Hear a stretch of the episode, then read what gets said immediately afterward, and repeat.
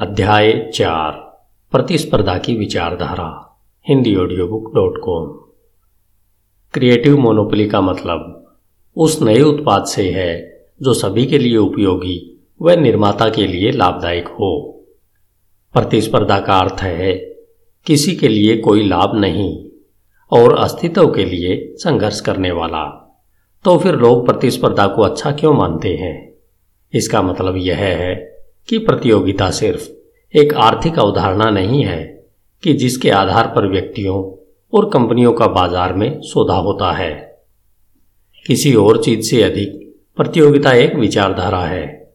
वह विचारधारा जो हमारे समाज में फैली हुई है और हमारी सोच को विकृत करती है। हम प्रतिस्पर्धा का प्रचार करते हैं, अंतर्मन से इसे आवश्यक मानते हैं और इसके नियमों को लागू करते हैं। और नतीजन, हम इसके अंदर खुद को और ज़्यादा फंसाते चले जाते हैं। हम जितनी अधिक प्रतिस्पर्धा करते हैं, उतना कम लाभ कमाते हैं। यह एक साधारण सत्य है, लेकिन हम सभी को इसे अनदेखा करने के लिए प्रशिक्षित किया गया है। हमारी शैक्षणिक प्रणाली प्रतिस्पर्धा के हमारे जुनून को चलाती है और इसे हमारे अंदर प्रतिबिंबित करती है। ग्रेड्स स्वयं भी तो प्रत्येक छात्र की प्रतिस्पर्धात्मकता को एक सटीक पैमाने पर मापने के लिए बनाए गए हैं। ज़्यादा अंक प्राप्त करने वाले विद्यार्थियों को उच्च स्थान और प्रमाण पत्र मिलते हैं। व्यक्तिगत प्रतिभा और वरीयताओं के बावजूद हम प्रत्येक युवा को वही विषय एक ही तरीके से पढ़ाते हैं, जो छात्र डेस्क पर बैठकर अच्छा नहीं सीखते हैं, उन्हें कमतर महसूस करवाया जाता है, जबकि परीक्षा और असाइनमेंट जैसे पारंपरिक तरीकों में उत्कृष्टता प्राप्त करने वाले बच्चे इस अजीब तरह के प्राकृतिक समानता के विपरीत काम करने वाले सिस्टम में अपनी पहचान गढ़ते हैं। और यह तब बदतर हो जाता है जब छात्र इसके उच्च स्तर तक पहुँच जाते हैं। उच्च वर्ग के छात्र अपने सपने को पाने के लिए कड़ा कंपटीशन करते हैं और आत्मविश्वास से आगे बढ़ते हैं। उच्च विद्यालयों में मैनेजमेंट और बैंकिंग जैसे पारंपरिक करियर के लिए छात्र आज कंपटीशन के भंवर में पूरी तरह फंस चुके हैं और इसके लिए बहुत महँगी महँगी ट्यूशनें भी रखते हैं। हम खुद के साथ ऐसा क्यों कर रहे हैं? जब मैं छोटा था, तब मैंने अपने आप से यह पूछा था कि आठवीं कक्षा से ही मेरा करियर पाथ सेट कर दिया गया था। मेरे एक दोस्त ने भविष्यवाणी की थी। उसके अनुरूप ही चार साल बाद मैं स्टैनफोर्ड में पढ़ने के लिए गया और पारंपरिक रूप से स्नातक उत्तीर्ण होने के बाद मैंने स्टैनफोर्ड लॉ स्कूल में दाखिला लिया, जहाँ मैंने सफल होने के लिए कड़ी मेहनत और प्रतिस्पर्धा की। कानून के छात्रों की दुनिया में पुरस्कार स्पष्ट हैं। हर साल हज़ारों स्नातकों में से केवल कुछ दर्जनों को सुप्रीम कोर्ट में क्लर्कशिप मिलती है। एक साल के लिए सेंट्रल अपील कोर्ट में क्लर्क लगने के लिए मुझे जस्टिस कैनेडी और स्केलिया के साथ क्लर्कशिप के लिए, इंटरव्यू के लिए बुलाया गया। जस्टिस के साथ मेरी चर्चा अच्छी तरह चली थी। मैं इस आखिरी प्रतियोगिता को जीतने के बहुत करीब था। मैंने सोचा, अगर मुझे क्लर्कशिप मिल गई तो मैं जीवन में सफल रहूँगा। लेकिन मैंने ऐसा नहीं किया, और मैंने अपने इस करियर को बर्बाद कर लिया। 2004 में मैं पेपाल के बंद होने के बाद अपने ला स्कूल के पुराने दोस्त के पास गया, ताकि वो मुझे मेरी एसपल क्लर्कशिप एप्लीकेशन तैयार करने में मदद करे। हमने लगभग एक दशक से बातचीत नहीं की थी। उसका पहला सवाल यह नहीं था कि आप क्या कर रहे हैं, या इतने लंबे अरसे बाद मिले हैं। इसके बजाय वह चिल्लाया और पूछा, क्या आप क्लर्कशिप खोने से खुश नहीं हैं? हम दोनों ही जानते थे कि जीतने वाली अंतिम प्रतिस्पर्धा मेरे जीवन को बदल देगी। अगर मैं वास्तव में सुप्रीम कोर्ट में क्लर्क होता तो शायद मैं अपने पूरे करियर में कुछ नया करने की बजाय अन्य लोगों के व्यापारिक सौदों को लिखता और उन्हें तैयार करता। यह कहना मुश्किल है कि यह कितना अलग होगा, लेकिन अवसर लागत बहुत अधिक थी। सभी विद्वानों के पास उनके अतीत में एक अच्छा भविष्य था। युद्ध और शांति। प्रोफेसर अकादमिक कटगरा संस्कृति को कम करने की कोशिश करते हैं। लेकिन मैनेजरों को युद्ध और व्यापार एक समान नज़र आते हैं।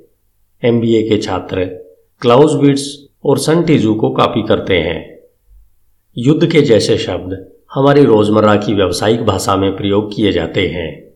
जैसे हम एक सेल्स फोर्स बनाने के लिए हेड हंटर शब्द का प्रयोग करते हैं, जो हमें कैप्टिव बाज़ार लेने और शिकार करने में सक्षम बनाता है। लेकिन वास्तव में यह प्रतिस्पर्धा है। व्यवसाय नहीं, यह युद्ध की तरह है। कथित रूप से जिसे बहादुर माना जाता है, लेकिन अंततः वह विनाशकारी होता है। लोग एक दूसरे के साथ प्रतिस्पर्धा क्यों करते हैं? कार्ल मार्क्स और शेक्सपियर लगभग हर प्रकार के संघर्ष को समझाने के लिए दो मॉडल प्रदान करते हैं। मार्क्स के अनुसार, लोग इसलिए लड़ते हैं क्योंकि वे एक दूसरे से अलग हैं। कमज़ोर, संपन्न से लड़ता है। क्योंकि उसके पास अलग अलग भौतिक परिस्थितियों में पूरी तरह अलग विचार और लक्ष्य होते हैं। मतभेद जितना अधिक होगा, संघर्ष उतना ही बड़ा होगा। इसके विपरीत, शेक्सपियर के लिए सभी लड़ाकों को समान रूप से कम और ज़्यादा दिखता है। यह बिल्कुल स्पष्ट नहीं है कि उन्हें क्यों लड़ना चाहिए, क्योंकि उनके पास लड़ने के लिए कुछ भी नहीं है। रोमियो और जूलियट की शुरुआती लाइन पर विचार करें।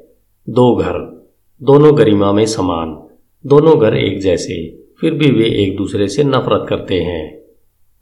आखिरकार, वे इस बात को भूल जाते हैं कि उन्होंने क्यों लड़ना शुरू किया था।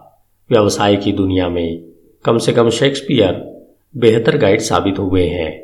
कंपनी के अंदर, लोग अपने सहकर्मियों से और कंपनी अपने प्रतिद्वंदियों से बाज़ार प्रतियोगिता में आगे निकलने के लिए हमेशा प्रयासरत रहते हैं। संसार में लोग यह भूल जाते हैं कि उनके अपने क्या मायने हैं और उनके लिए क्या सही है। इसके बजाय बस वो केवल अपने प्रतिद्वंदियों पर ध्यान केंद्रित करते हैं।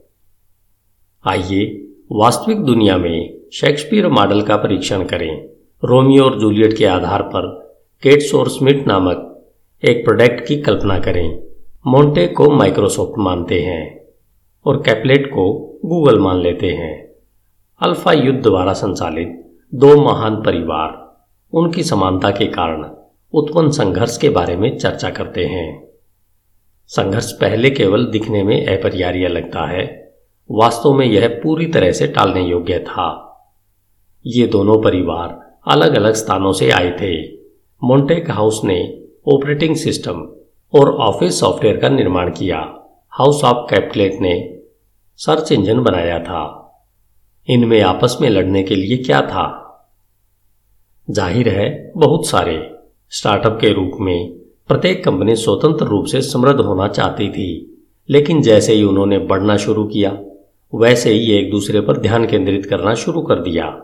परिणाम, विंडोज़ बनाम क्रोम ओएस, बिंग बनाम गूगल सर्च, एक्सप्लोरर बनाम क्रोम, ऑफ़िस बनाम डॉक्स, और सरफेस बनाम नेक्सेस।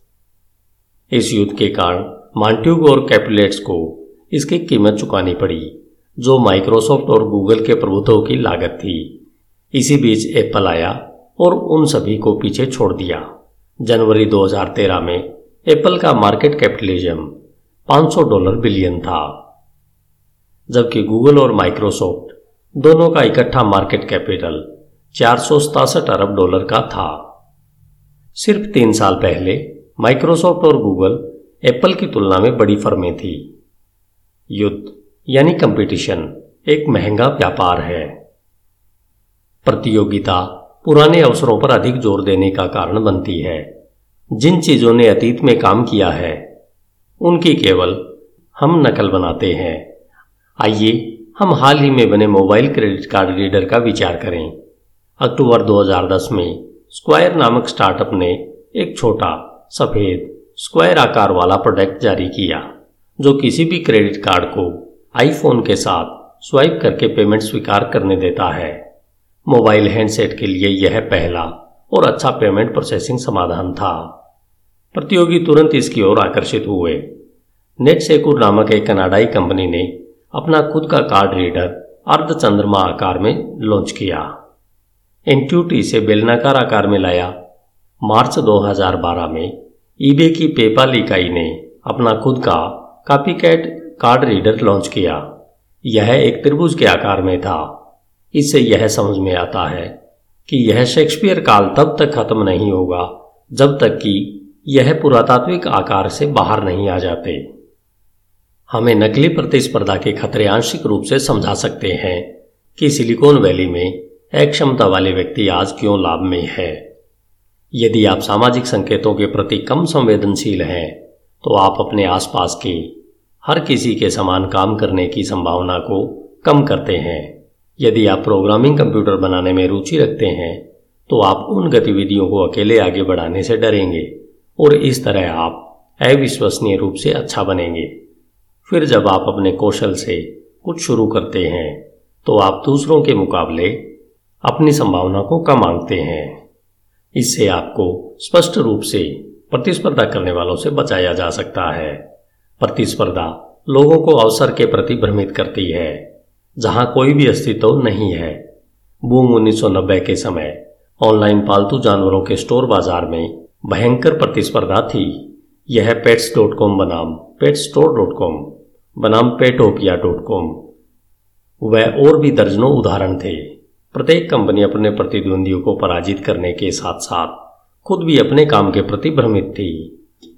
कुत्ते के खिलौने ज़्यादा मुनाफा दे रहे थे।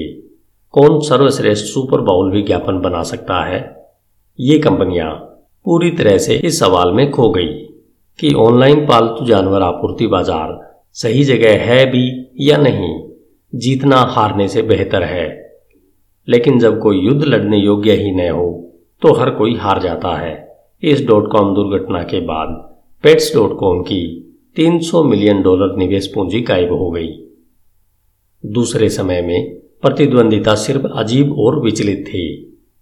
लैरी एलिसन और एकल के सह संस्थापक व मुख्य कार्यकारी अधिकारी और टॉम साइवेल और एकल के टॉप सेल्समैन, जो उन्नीस सौ तिरानवे में साइवेल सिस्टम स्थापना से पहले दोनों के बीच शेक्सपियर के द्वारा बताया गया संघर्ष चल रहा था। एलिसन का विश्वास, साइबेल के विश्वासघात के बाद से उठ गया था। साइबेल अपने पूर्व मालिक की छाया से ही नफरत करता था। दो इंसान मूल रूप से समान और मेहनती थे, जो बेचने से प्यार व नुकसान से नफरत करते थे। इसलिए वे आपस में एक दूसरे, इसलिए वे आपस में एक दूसरे से घृणा करते थे। एलिसन और सिबेल ने नब्बे के दशक की दूसरी छमाही में एक दूसरे को तोड़ने की कोशिश की। एक समय तो एलिसन ने सीबेल के मुख्यालयों में आइसक्रीम सैंडविच के लोडेड ट्रक भेज दिए, ताकि सीबेल के कर्मचारियों को अपने लिए काम करने के लिए मनाने की कोशिश की जा सके। उनके रैपर पर लिखा था, गर्मी निकट है और एकल यहाँ है, अपने करियर को उज्जवल करने के लिए आइए। आश्चर्यजनक रूप से ओरेकल ने जानबूझकर दुश्मनों को जमा किया। एलिसन का सिद्धांत यह था कि दुश्मन होना हमेशा के लिए अच्छा होता है, जब तक कि यह खतरनाक न दिखने लगे, जब तक कि कंपनी को धमकी देने जितना बड़ा न हो जाए। उन्नीस सौ छियानवे में इन्फॉर्मेटिक नामक एक छोटी डेटाबेस कंपनी ने ओरेकल के रेडवुड शोरेस मुख्यालय के पास एक बिलबोर्ड लगाया, जिस पर लिखा था, चेतावनी, डायनासोर क्रॉसिंग। उत्तर के बाउंड्री मार्ग पर एक और सूचना लिखी थी। आपने रेडवुड को पास किया है, जिसे हमने भी किया था। ओरेकल ने भी एक बिलबोर्ड लिखा था, जो बताता था कि इन्फॉर्मेटिक का सॉफ्टवेयर घोंगे से भी धीमा था। फिर इन्फॉर्मिक्स सीईओ फिल वाइट ने व्यक्तिगत हमला करने का फैसला किया। जब वाइट ने जाना कि लैरी एलिसन ने जादुई समुराई चलाना सीखा था तो उसने ओरेकल के लोगों को एक टूटी हुई सामुराई तलवार के साथ चित्रित करने वाला एक नया बोर्ड लगवा दिया। यह विज्ञापन ओरेकल को एक कंपनी के रूप में भी नहीं मानता था। यह एलिसन पर व्यक्तिगत हमला था। लेकिन शायद वाहिट ने प्रतियोगिता के बारे में चिंता करने में कुछ अधिक समय लगा दिया। वह बिलबोर्ड बनाने में व्यस्त था। तब इन्फॉर्मिक्स बड़े पैमाने पर अकाउंट घोटाले में फंस गया और वाइट ने जल्दी अपने आप को सिक्योरिटीज धोखाधड़ी के जुर्म में, संघीय जेल में पाया। यदि आप प्रतिद्वंदी को हरा नहीं सकते हैं तो विलय करना बेहतर हो सकता है। मैंने उन्नीस सौ अठानवे में अपने सह संस्थापक मैक्स लेविनिन के साथ कन्फिनिटी की शुरुआत की। जब हमने 1999 के अंत में पेपाल उत्पाद जारी किया तो एलन मस्क का एक्स डॉट कॉम हमारी एडी तक था। हमारी कंपनियों के कार्यालय पालो आल्टो में यूनिवर्सिटी एवेन्यू के अलावा चार अन्य ब्लॉक में थे और एक्स के उत्पाद ने हमारे फीचर को प्रतिबिंबित किया है। 1999 के अंत तक हम पूरी तरह से युद्ध में थे। पेपाल में हम में से कई ने 100 घंटे तक साप्ताहिक काम किया। इसमें कोई संदेह नहीं था कि यह काम प्रतिकूल था। इनका फोकस उद्देश्य पर नहीं, बल्कि एक्स डॉट कॉम को हराने पर था। हमारे इंजीनियरों में से एक ने वास्तव में इस उद्देश्य के लिए एक बम तैयार किया था। जब उन्होंने एक टीम मीटिंग में इसे योजनाबद्ध तरीके से प्रस्तुत किया, तब पता चला कि उनकी अत्यधिक नींद की कमी का कारण क्या था। लेकिन फरवरी 2000 में एलन और मैं तेज़ी से बढ़ते तकनीकी बूम के बुलबुले से डर गए थे। हम एक दूसरे के बारे में सोच रहे थे कि एक वित्तीय दुर्घटना हम दोनों को हमारी लड़ाई खत्म होने से पहले ही बर्बाद कर देगी। हम मार्च के शुरू में एक कैफ़े में मिले, जो लगभग हमारे कार्यालयों के पास ही था। तब हमने 50-50 प्रतिशत पर विलय की बातचीत की। प्रतिद्वंदिता के कारण विलय से पहले अपने आप को कम आंकना आसान नहीं था, लेकिन जहाँ तक बात समस्याओं की थी, उनके चलते यह अच्छा था। हम संयुक्त टीम के रूप में डॉट कॉम दुर्घटना से बाहर निकलने और फिर से एक सफल व्यवसाय बनाने में कामयाब रहे। कभी कभी आपको लड़ना पड़ता है। आपको लड़ना और जीतना चाहिए। कोई और विकल्प नहीं है और न ही आप इसमें कोई दाव चल सकते। तो कड़ी मेहनत करें और इसे जल्दी खत्म करें। इस सलाह का पालन करना मुश्किल हो सकता है, क्योंकि आपका गर्व और सम्मान रास्ते में आ सकता है। महानता का मतलब है कि अंडे के छिलके सरीखे कारणों के लिए भी इच्छा से लड़ना। चीज़ों के लिए लड़ना कोई चीज़ों के लिए कोई भी लड़ता है। सच्चे हीरो अपने व्यक्तिगत सम्मान को इतनी गंभीरता से लेते हैं कि वे उन चीज़ों के लिए लड़ेंगे, जिनसे किसी को कोई फ़र्क नहीं पड़ता। यह दोहरा तर्क मानव प्रकृति का हिस्सा है, लेकिन यह व्यापार में विनाशकारी है। यदि आप प्रतिस्पर्धा को एक विनाशकारी फोर्स के रूप में देखते हैं तो आप अधिक समझदार हैं। अगला अध्याय एक मोनोपली व्यवसाय बनाने के लिए स्पष्ट सोच विकसित करने के बारे में है। धन्यवाद। Hindi audio book dot com. आइए चलते हैं अध्याय पाँच की ओर। आपका दिन शुभ हो।